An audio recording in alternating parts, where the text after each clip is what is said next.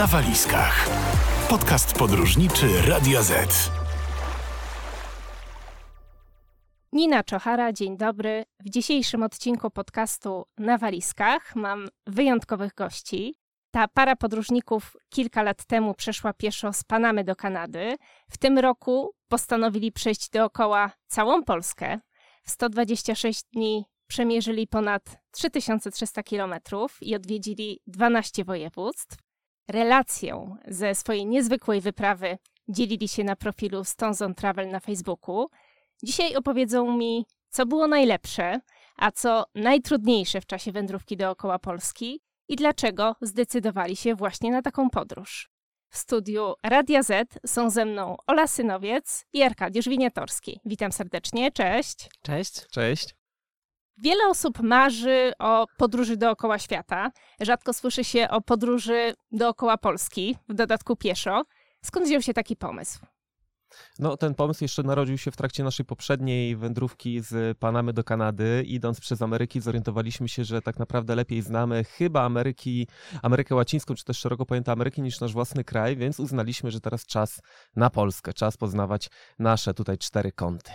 Y, ten pomysł narodził się jeszcze przed pandemią, czyli byliśmy trochę hipsterami zwiedzania Polski, bo wiadomo, że podczas pandemii e, rzuciliśmy się na tę Polskę. No, z przyczyn technicznych, ale też e, ucieszyliśmy się tym, co mamy, że odkrywaliśmy Polskę na nowo.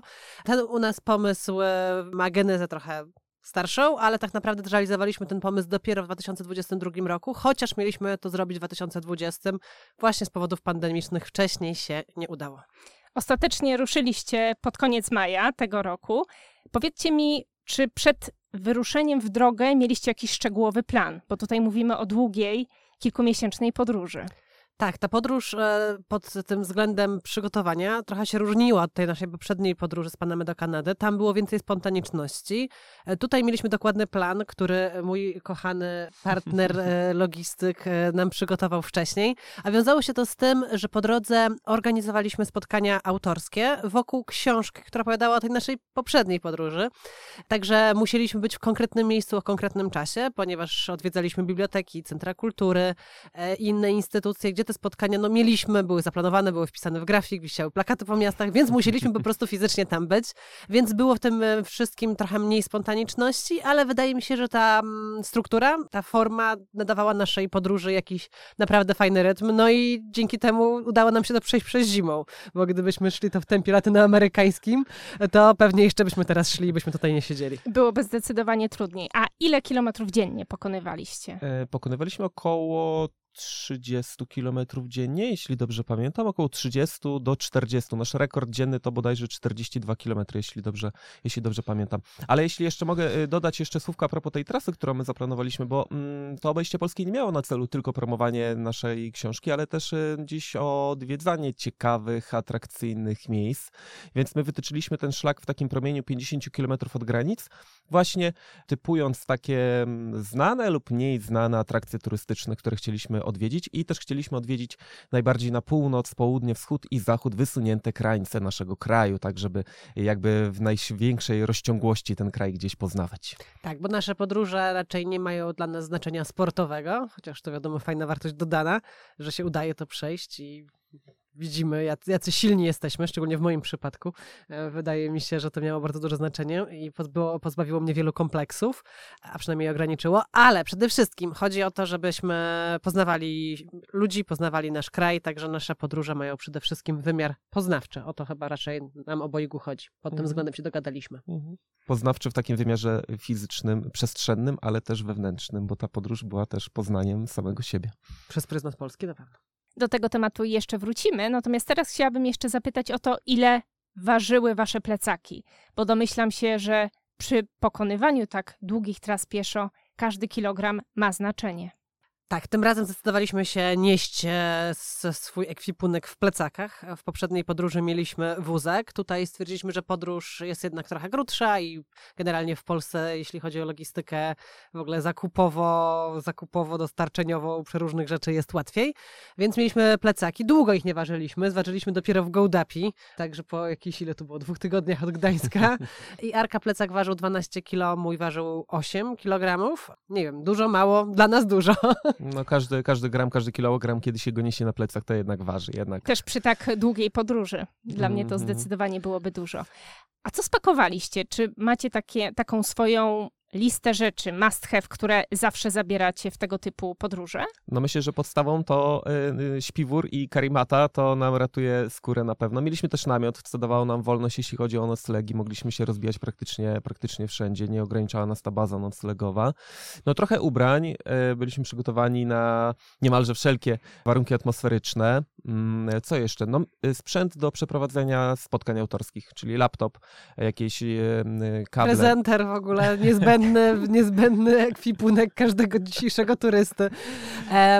Ale generalnie bardzo ograniczyliśmy to wszystko, co mamy w plecakach. E, To jest taka złota zasada, że nie wszystko, co przydatne trzeba brać, że przydatne nie, konieczne. To, co jest konieczne. To, co przydatne, szczególnie w Polsce, można zawsze kupić, można sobie zamówić. No, mieliśmy ten komfort, że no, Polska jest małym krajem, a zagęszczenie miejscowości jest du- du- duże. Jeśli nam czegoś brakuje, to to można kupić, można sobie zamówić przez internet, wysłać sobie do paczkomatu gdzieś za dwa dni, gdzie więc, więc to było dosyć łatwe. I było też tak, że na początku te plecaki mieliśmy cięższe i po pierwszych tygodniach stopniowo odsyłaliśmy rzeczy e, do, do się. mojej mamy. No ale też nie jesteśmy chyba takim typem podróżników, którzy jakby starają się maksymalnie ograniczyć na wszystkim ciężar e, bagażu, czyli jakby podróżujemy z tymi rzeczami, które mamy w domu, niekoniecznie są to jakieś nowoczesne rozwiązania, technologie rodem z NASA, po prostu podróżujemy z tym, co mamy, też pokazując, że e, no, nie potrzebujemy jakiegoś specjalistycznego sprzętu, żeby uprawiać taki typ turystyki. Tak, nie obcinamy szczoteczek do połowy i nie obcinamy karimaty, tak żeby było tylko sięgała za tułów. To, to, to nie my. A ile par butów mieliście? Czy wystarczyła wam jedna para? Oli wystarczyła jedna para butów, prawda? Ty przeszłaś całą trasę w sandałach. w sandałach. Tak, e, stwierdziłam, że trzeba pójść e, po doświadczenie do mądrzejszych niż ja i stwierdziłam, że miliony polskich pielgrzymów nie mogą się mylić, więc w polskim stylu przeszłam całość w skarpetkach i sandałach. No mi y, tutaj jedna para butów już niestety nie dożyła e, końca tej wędrówki, więc ja przeszedłem tę trasę w dwóch parach butów. Wspomnieliście o tym, że nocowaliście pod namiotem, bo sami, sami ze sobą mieliście spakowany. Gdzie jeszcze? Jak to wyglądało z waszymi noclegami? No na pewno tutaj też operowaliśmy na naszych znajomych, na naszych przyjaciołach, którzy gdzieś tam sobie mieszkają na terenie kraju, ale też wielokrotnie gościli nas ludzie obserwujący y, nas w mediach społecznościowych. To też była fajna taka podróż, że w końcu mogliśmy się spotkać na żywo, e, poznać te osoby, które śledziły nas jeszcze w tej podróży pierwszej z Panamy do Kanady. Teraz była możliwość spotkania się z nimi jak najbardziej na żywo. Czasami kupowaliśmy noclegi i mm, instytucje kultury, z którymi współorganizowaliśmy te wydarzenia kulturalne, te spotkania autorskie, czasami też nam pomagały w znalezieniu noclegu w danej miejscowości. Ale generalnie w tej podróży wydaje mi się, że było o wiele łatwiej z noclegami, co miało swoje plusy i minusy, ale do tego, do tego chwileczkę dojdę. Mianowicie no, Polska jest naprawdę bezpiecznym krajem. E, może to do nas nie dociera, ale po zestawieniu z tą naszą poprzednią podróżą naprawdę widzimy, że tutaj jest bezpiecznie, więc tak, tak właściwie mogliśmy rozbić się praktycznie wszędzie. No pomijając takie miejsca, gdzie po prostu nie można, typu parki narodowe, to po prostu naprawdę wydaje mi się, że jest przyzwolenie społeczne i jest też bezpiecznie, żeby po prostu rozbić się gdzieś w lesie, nad jeziorem i tak dalej, i tak dalej. Może nie wiem do końca jak z legalnością tego wszystkiego, ale z pewnością jest akceptowalne społecznie, nie mieliśmy z tym żadnych, żadnych problemów. I Wspominając o minusach, w związku z tym poznawaliśmy trochę mniej ludzi. Ponieważ w Ameryce Łacińskiej no, staraliśmy się spać w bezpiecznym miejscu, to wiązało się zawsze z pogadaniem z kimś. Typu, wchodzimy do wsi, do miejscowości, więc od razu idziemy do księdza, do urzędu miasta, do policji, do pani w sklepie i pytamy, gdzie możemy się rozbić, gdzie będzie bezpiecznie. I tutaj zaczyna się jakaś, jakaś interakcja, ci ludzie też trochę o nas bają, my się przedstawiamy, Więc coś, zaczyna się jakaś interakcja. W Polsce tego nie było, więc czasami po całym dniu byliśmy tak zmęczeni, że po prostu rozbijaliśmy się gdzie bądź i nawet z nikim nie rozmawialiśmy i w związku z tym no, nie sprawdziliśmy, czy Polska jest tak samo gościnna jak Ameryka Łacińska, bo nie daliśmy jej po prostu szansy tym, że jest tu po prostu zbyt bezpiecznie. No i chyba tak porównując też... Zbyt bezpiecznie, jak zdanie. Nie no, cudownie, że jest bezpiecznie. Ale też tak się zastanawiam, że chyba w porównaniu to mm, ta wędrówka piesza dookoła Polski z tą przez Ameryki, chyba ta nas kosztowała trochę więcej fizycznie, odnoszę wrażenie, bo jednak szliśmy z tymi plecakami. One jednak nas tutaj dosyć dociężały. Wtedy, kiedy pchałem ten wózek, mimo tego, że on wtedy ważył 47 kilo, no ale jednak pcha się lepiej niż niesie się to na własnych ramionach, więc kiedy kończyliśmy tutaj ten marsz dookoła Polski i każdy dzień tego marszu, to faktycznie może byliśmy już też tak wyczerpani, zmęczeni, że nie zawsze mieliśmy nawet y, siły, ochoty, żeby, żeby porozmawiać, no bo to już kończyło się tym, że wpadaliśmy do namiotu i niemalże traciliśmy przytomność ze zmęczenia. Były takie dni, no ale, no ale się udało. No właśnie, czy w czasie tej wędrówki pojawiła się w waszej głowie myśl, żeby, żeby zrezygnować, odpuścić, po prostu wrócić do domu?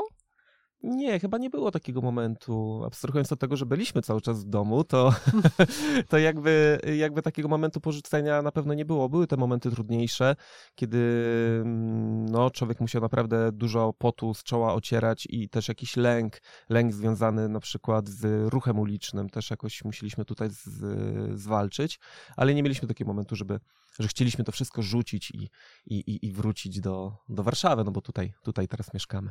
Podróż w ogóle dostarcza tylu bodźców, że to jest takim trochę paliwem, benzyną tego marszu. W, w, Polsce naprawdę dużo było do zobaczenia. No nie było nudno, szybko się rzeczy zmieniały.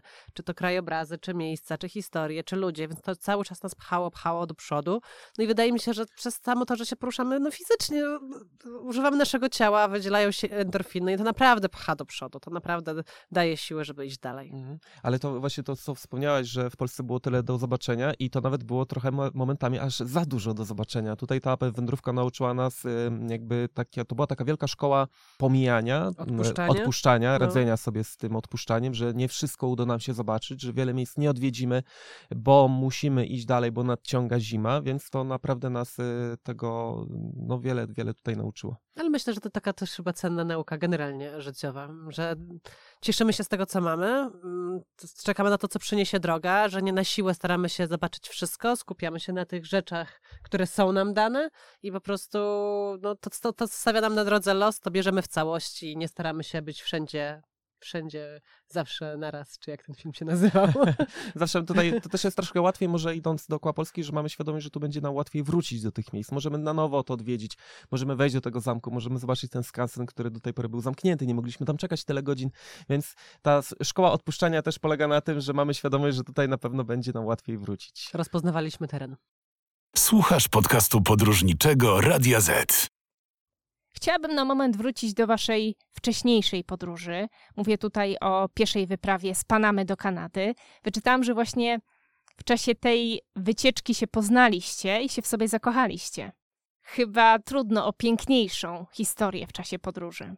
Tak, w tamtej wędrówce się poznaliśmy i to było coś niesamowitego, że, że te nasze szlaki gdzieś tam się y, przecięły i ta wędrówka z Panamy do Kanady była taką naszą jedną wielką, pierwszą randką, w trakcie której się poznawaliśmy. E, no i też się zastanawialiśmy, jak będzie przebiegała nasza druga randka, taka długa, nazwijmy to, czyli ta wędrówka dookoła Polski, no ale okazała się równie, równie ucząca, znowu wiele się o sobie nawzajem do, nauczyliśmy, więc... Y, to takie... były takie trudne, ekstremalne warunki mhm. poznawania się. Mhm. No tak, no nie, nie byliśmy pachnący, świezi, e, nie prezentowaliśmy swoich najlepszych stron. No w, naprawdę w takiej podróży wszystko wychodzi na wierzch. Może naprawdę poznać się jak łyse konie. Także polecamy parom nie tylko podróże poślubne, ale także przedślubne. Naprawdę w podróży można się zupełnie poznać w nowych okolicznościach. No i u nas no, nie było łatwo. No, te pierwsze randki to był pot, odciski, pęcherze, łzy.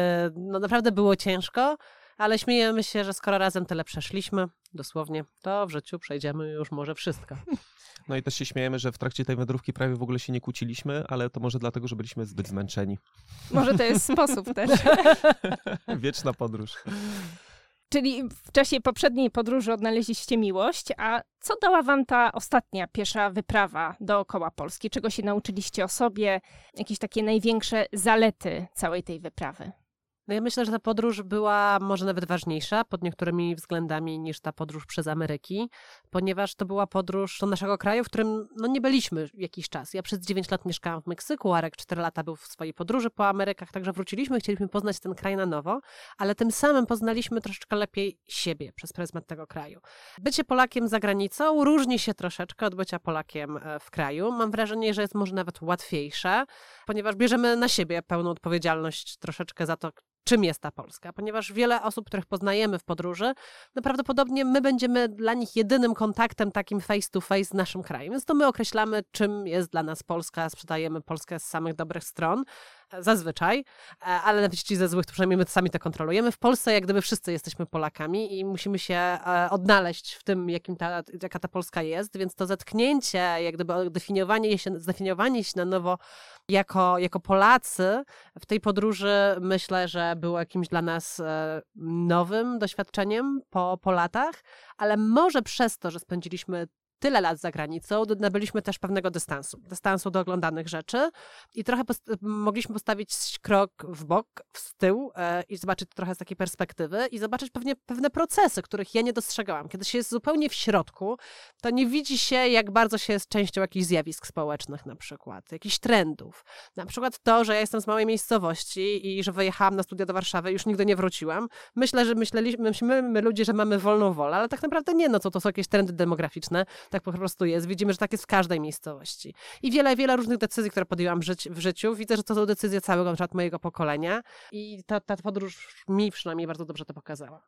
No to była też taka wędrówka mm, nie tylko w przestrzeni, ale też w czasie. Ja to, to ta, ta wędrówka dookoła Polski była takim jednym wielkim dla mnie mm, podręcznikiem historii. Trochę inaczej czyta się tę naszą historię, kiedy e, wertuje się podręczniki w szkole, a inaczej kiedy się wędruje fizycznie przez tereny, przez które ta historia często niełatwa się przetaczała i my co krok o te, mm, o te historie gdzieś tam się potykaliśmy w formie bądź to pomników, bądź to mm, jakichś, jakichś miejsc y, pamięci, ale też ludzi, którzy pamiętają, jak ten świat zmieniał się na przestrzeni ostatnich lat, więc y, zobaczyliśmy dzięki tej wędrówce na pewno to, jakie procesy historyczne tutaj zachodziły na terenie naszego kraju, ale też to, jak ekstremalnie różnorodny jest to kraj. Mimo tego, że wydaje nam się, że Polak jest biały, je kotlety schabowe w niedzielę i jest katolikiem, to niekoniecznie tak jest, bo Polska jest naprawdę w moim przekonaniu bardzo patchworkowa, jest bardzo e, sklejona z wielu różnych trendów, z wielu różnych tutaj energii, które gdzieś tam mm, ciągną ten kraj w różne, w różne kierunki i to jest piękne i to jest cudowne. To jest, e, sprawia, że, ten, że ta Polska, że my jesteśmy bardzo, bardzo różnorodni, a jednak w tym wszystkim jacyś yy, spójni. A czy po zakończeniu tej wyprawy mieliście takie poczucie, że lepiej, trochę lepiej znacie Polskę? Zdecydowanie. Mi się wydaje, że wiele miejsc tak odkryliśmy, czysto geograficznie, jak na przykład północny zachód naszego kraju, który dla mnie był jakąś taką białą plamą na mapie. Nigdy tam nie byłem, tutaj posypuję głowę popiołem i była dla mnie to niesamowitym odkryciem i, i, i frajdą. Ale też e, poznaliśmy no, jakieś takie problemy targające naszym krajem. Trochę inaczej się to ogląda w telewizji, trochę inaczej się tego słucha na rynkach miast czy na uliczkach. Tak, od środka. Od środka i widzimy też, że te problemy też nas mimo tych, tych, tych, tych różnorodności trochę nas tutaj spajają, że niezależnie od miejsca, no, cena węgla tutaj jest y, wiodącym tematem y, w tym Była roku. Była jeszcze w wakacje, nawet w najupalniejsze dni. Wciąż jest. Wciąż jest. Poruszyłeś temat y, tego północno-zachodniego regionu Polski. Właśnie miałam pytać o to, czy któryś z regionów Polski zrobił na Was szczególne wrażenie albo jakoś tak wyjątkowo zaskoczył? Ja myślę, że ta ściana zachodnia rzeczywiście była ciekawa. Wiele, wielu naszych obserwujących, kiedy zaczynaliśmy ten marsz, mówili, o super, będzie ściana wschodnia, tam będzie fajnie, o, ale fajnie. No i rzeczywiście, no jak gdyby no, no nie, nie rozczarowało pod tym względem na przykład Podlasie, no, które było naprawdę dla nas bardzo ciekawe pod wieloma względami, naprawdę gościnne. Ten stereotyp e, podlaskiej gościnności nie jest przesadzony coś w tym jest. No i było wiele miejsc, które się spodziewaliśmy, że będą niesamowite, ale ta zachodnia Polska nas zaskoczyła, szczególnie ta północno-zachodnia, na przykład e, e, Dolna Odra, okolice Cedyni, gdzie jest no, piękna przyroda. My byliśmy tam na jesieni, więc już to się wszystko odrodziło po katastrofie z, z, z, z tegorocznych wakacji, więc mnóstwo ptaków, e, mało ludzi, małe miejscowości, piękne wzgórza, w ogóle tam jest roślinność stepowa w okolicach Cedyni, wszystko to naprawdę przepięknie wygląda. Ten region był dla nas wielkim zaskoczeniem, takim naszym małym, prywatnym odkryciem. Coś bardzo pozytywnego. No ale też ta tymczasowość, ta poniemieckość, która wciąż tam jest zachowana, e, te ziemie odzyskane w wielkim cudzysłowie, które e, no to są, to są takie historie też, które tam spotykaliśmy, które naprawdę nam gdzieś tam e, odcisnęły się takim głębszym piętnem, albo gdzieś zapadły nam w pamięć. Ale pamiętam też, że spore wrażenie zrobiło na nas polskie wybrzeże po sezonie, bo byliśmy tam wtedy w październiku, to wybrzeże, które już się hibernuje, gdzieś się chowa samą w siebie, już na, się... Na sklepach wiszą tabliczki, dziękujemy za, za, za, za, wakacje, zapraszamy za rok. Do zobaczenia w 2023. Ale jeszcze wyczuwalny w powietrzu właśnie ten zapach trochę takiego, y, takiego mm, kiczu, Waty tego cukrowej. wakacyjnego, waty cukrowej, y, ketchupu marki Tortex. Y, Gdzieś tam to wszystko się jeszcze w powietrzu utrzymuje, ale już się powoli hibernuje, więc naprawdę no, przejście wybrzeża po sezonie to też było fajne, fajne uczucie. Mhm, takie surrealistyczne, jakbyśmy szli po czasie, który już się wydarzył. I w związku z tym mamy teraz już plan na nową wyprawę, bardzo ekstremalną, bardzo niebezpieczną. No, nie wiem, czy uda nam nagrody się. w kategorii wyczyn roku. Tak, nie wiem, nie wiem To czy nam się znaczy? uda. To znaczy chcemy przejść polskie wybrzeże w szczycie sezonu. O, to może być większe wyzwanie, zdecydowanie. Przełom lipca, sierpnia, wtedy będziemy zapewne tam gdzieś wędrować wśród parawanów. Tak, slalom gigant. Wyczytałam też ciekawą rzecz, że w czasie tej waszej wędrówki po Polsce dołączyło do was ponad 140 osób i od razu przyszła mi na myśl jedna ze scen z filmu Forrest Gump, e, gdzie do biegnącego tytułowego bohatera dołączają tłumy. To musiało być chyba dla was fajne uczucie, gdy podczas wędrówki dołączały do was e, kolejne osoby. Ten Forest w ogóle jest motywem przewodnim. Arek, jak szliśmy przez Ameryki, miał brodę i był porównywany albo właśnie do Foresta, albo do tego samego aktora, ale z filmu Castaway poza światem. E, I też, e, no, szczerze mówiąc, trochę ta scena no, wbiła nam się w głowę i nam się marzyło coś takiego. Naprawdę nam się marzyło, ale wyglądało to w praktyce troszeczkę inaczej. To nie jest tak, że ludzie po prostu podchodzili i zostawali. Zapraszaliśmy ludzi w, w mediach społecznościowych, na spotkaniach autorskich i przyłączyło się do nas w sumie 144 osoby. I to też, wydaje mi się, dodało dodatkowego wymiaru tej podróży. Mhm, bo dzięki temu oglądaliśmy ten świat nie tylko za pomocą naszych oczu, ale te dołączyło do nas te 144 pary oczu, więc oglądaliśmy ten świat właśnie przez pryzmat ludzi, których poznawaliśmy. Ludzi, którzy zazwyczaj dołączali do nas y, w swoim regionie, w swojej najbliższej okolicy, więc oni opowiadali nam swoje ciekawostki, historie, których normalnie byśmy gdzieś tam nie usłyszeli, może byśmy je pominęli, więc cudownie, że do nas dołączyli, bo dzięki temu e, poznaliśmy ich, ale też poznaliśmy ten region, przez który przechodziliśmy Mhm. wspólnie. Dokładnie, bo każdy inaczej też patrzy na, świat. Nawet jeśli ci ludzie nie byli stamtąd, to zawsze mieli zupełnie inną wiedzę bazową, więc się dużo nauczyliśmy. E, Ktoś nas nauczył, dowiedzieliśmy się od Pawła mnóstwo o ptakach, o Natalii od chmu, o chmurach.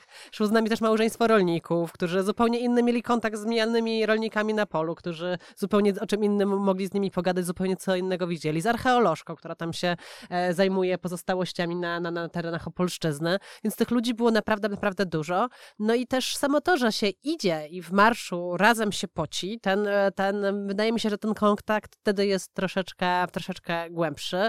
I mimo, że szliśmy z przeróżnymi ludźmi, tak jak mówię, z rolnikami, z, z ale też całą rodziną hipisów, e, te, te, te podziały, które wydaje się nam, że są takie silne obecne w naszym społeczeństwie, kiedy razem się idzie i razem się poci, to gdzieś to zupełnie zanika. Myślę, że my też byliśmy dla nich pod jakimś względem cenni, bo ci ludzie, nawet jeśli szli, w swoich okolicach e, i znali te tereny, chociażby z jazdy samochodem, mówili, że dzięki temu, że przesiedli się z samochodu na swoje własne kończyny, to zobaczyli na tych terenach, które, jak im się wydawało, znali zupełnie coś, coś nowego i nam często o tym mówili. No i mamy nadzieję, że zachęciliśmy chociaż kilkoro z nich do jakiegoś e, wysiłku fizycznego, może nie jednorazowego, żeby przejść z nami, ale gdzieś, żeby chodzić codziennie, bo chyba też o to w tym chodziło, żeby chodziło słowo klucz, żeby, żeby zachęcać ludzi do takiej formy podróży, do zdrowego trybu życia. I też odkrywania własnego kraju, bo się Jakiś, okazuje bardzo no- często, że, że wyjeżdżamy daleko, a nie znamy tego, tego swojego kraju, ojczyzny. No właśnie, a te mikropodróże w naszej najbliższej okolicy mogą być równie cenne jak te, które gdzieś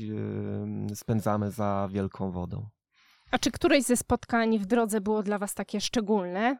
Każde. Każde. Każde. To, jest, to, to, to myślimy tak samo chyba, bo tu nie chodzi o to, że ktoś ma jakąś niezwykłą historię albo ma jakiś niesamowity zawód. Każda z tych osób e, wydaje mi się, że jest niezwykła dlatego, że zdecydowała się, odważyła się. Przecież nie znała nas. Często te osoby nas nie znały osobiście, a jednak zdecydowali się, nie wiem, czasami nawet wziąć wolne, żeby z pracy, żeby z nami się przejść. Otworzyli się te historie, które gdzieś tam mm, poruszaliśmy, rozmawialiśmy ze sobą, często dotyczyły ich życia prywatnego też, bo, bo trochę też może było tak, że my idąc dookoła kraju byliśmy trochę takim wentylem bezpieczeństwa dla tych ludzi. Ludzi, którzy często nie mieli z kim się, z kim porozmawiać, komu się wygadać. W końcu pojawia się ktoś taki jak my, który usłyszy tę historię, zabierze ze sobą, prawdopodobnie nigdy więcej nikomu nie rozpowie, więc to też była taka forma trochę autoterapii może dla tych ludzi, którzy do nas dołączali, albo takiej spowiedzi. Trochę byliśmy Mhm. takim mobilnym konfesjonałem. Interesują mnie też koszty tej wycieczki. Ile wyniosła was ta podróż dookoła Polski? No, Y- była z pewnością droższa niż ta podróż przez Ameryki. Z tego też e, względu, że zdecydowaliśmy się iść na lekko, więc nie wzięliśmy niczego do gotowania i zdecydowaliśmy się, ok, wydamy więcej, ale będziemy żywić się w knajpach, w restauracjach gdzieś po drodze. No i wtedy przyszło wakacje 2022, inflacja, plebiscyt na najdroższego schabowego po drodze, więc naprawdę wydaliśmy na jedzenie. Wydawało nam się, że dużo, ale Arek jako ekonomista zarazem, bo skończył dwa kierunki studiów, logistykę i ekonomistę, miał e, wszystkie wydatki w Excelu i teraz powie, co następuje. E, Tak, powiem co następuje, sięgnę do tejże tabelki magicznej w Excelu i powiem, Tam że... jest naprawdę Excel. Nie ma naprawdę Excela tutaj włączonego w chwili obecnej. Łącznie wydaliśmy 9178 zł i 20 groszy. Dokładnie co do grosza. Z czego na jedzenie? 6427 i 10 groszy. Ale to też trzeba podkreślić, że to była czteromiesięczna podróż.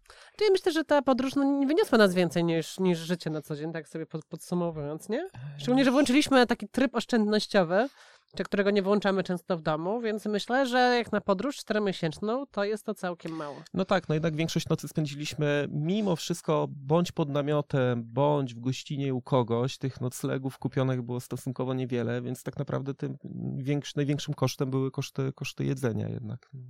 A w której części spotkało was tak najwięcej gościnności ze strony Polaków? No stereotypowo tutaj będzie, to Podlasie, Podlasie. jednak. Te, Słyszałam to już wielokrotnie właśnie, że, że Podlasie. Na Podlasiu były takie jedyne sytuacje, kiedy ktoś po prostu z ulicy wyszedł i zaprosił nas do domu na herbatę, na kawę, na ciasto, na, na cokolwiek. Takie sytuacje rzeczywiście tam się zdarzały wielokrotnie. Mhm. Y, Nawet częściej niż gdziekolwiek indziej. Ech, nie wiem, może to jest przypadek, może szliśmy tam wolniej, może nie wiem z czego to wynika, ale tak rzeczywiście było, to się potwierdziło w naszym przypadku. Ale wydaje mi się, że Polacy generalnie są gościnni, tylko ta gościnność wyglądała troszeczkę inaczej niż w Ameryce Łacińskiej, czyli rza- rzadziej była taka spontaniczna z ulicy, ale przeniosła się do internetu, co też jest jakąś specyfiką naszych czasów, bo wiele osób po prostu nie znając nas zupełnie, słysząc o nas na jakimś forum internetowym albo w radiu, albo gdziekolwiek jeszcze indziej, po prostu pisało do nas, zapraszało nas do domu, też nie wiedząc, kim naprawdę do końca jesteśmy, więc tej gościnności doświadczyliśmy bardzo, bardzo dużo właśnie w ten internetowy sposób. I już na koniec chciałam zapytać, czy macie w planach jakiś kolejny wielki projekt podróżniczy? I nie mówię tutaj o tym przejściu e, polskiego wybrzeża w szczycie To jest wielki. To jest wielki wyczyn, będzie wielki wyczyn. Trzymaj kciuki, aby się udało. Znaczy, marzy nam się, gdzieś tam się pojawiła taka idea, aby przejść Amerykę Południową pieszo. To jest taki pomysł, który gdzieś tam orbituje wokół nas, ale ta podróż zajmie około 2-3 lata, więc to jest taki długoterminowy projekt. No Może zrobimy sobie dziesięciolecie znajomości albo w dwudziestolecie. Nie wiem, czy jeszcze wtedy sił nam starczy, żeby to przejść. No ale kroczek po kroczku, powolutku damy radę. Trzymam kciuki, aby się udało. Moimi gośćmi byli Ola Synowiec i Arkadiusz Winiatorski. Bardzo dziękuję za rozmowę. Dzięki. Dziękujemy. Ja nazywam się Nina Czochara i zapraszam już za tydzień na kolejny odcinek podcastu na walizkach. Do usłyszenia. Więcej odcinków podcastu na walizkach znajdziesz na player radioz.pl i Spotify.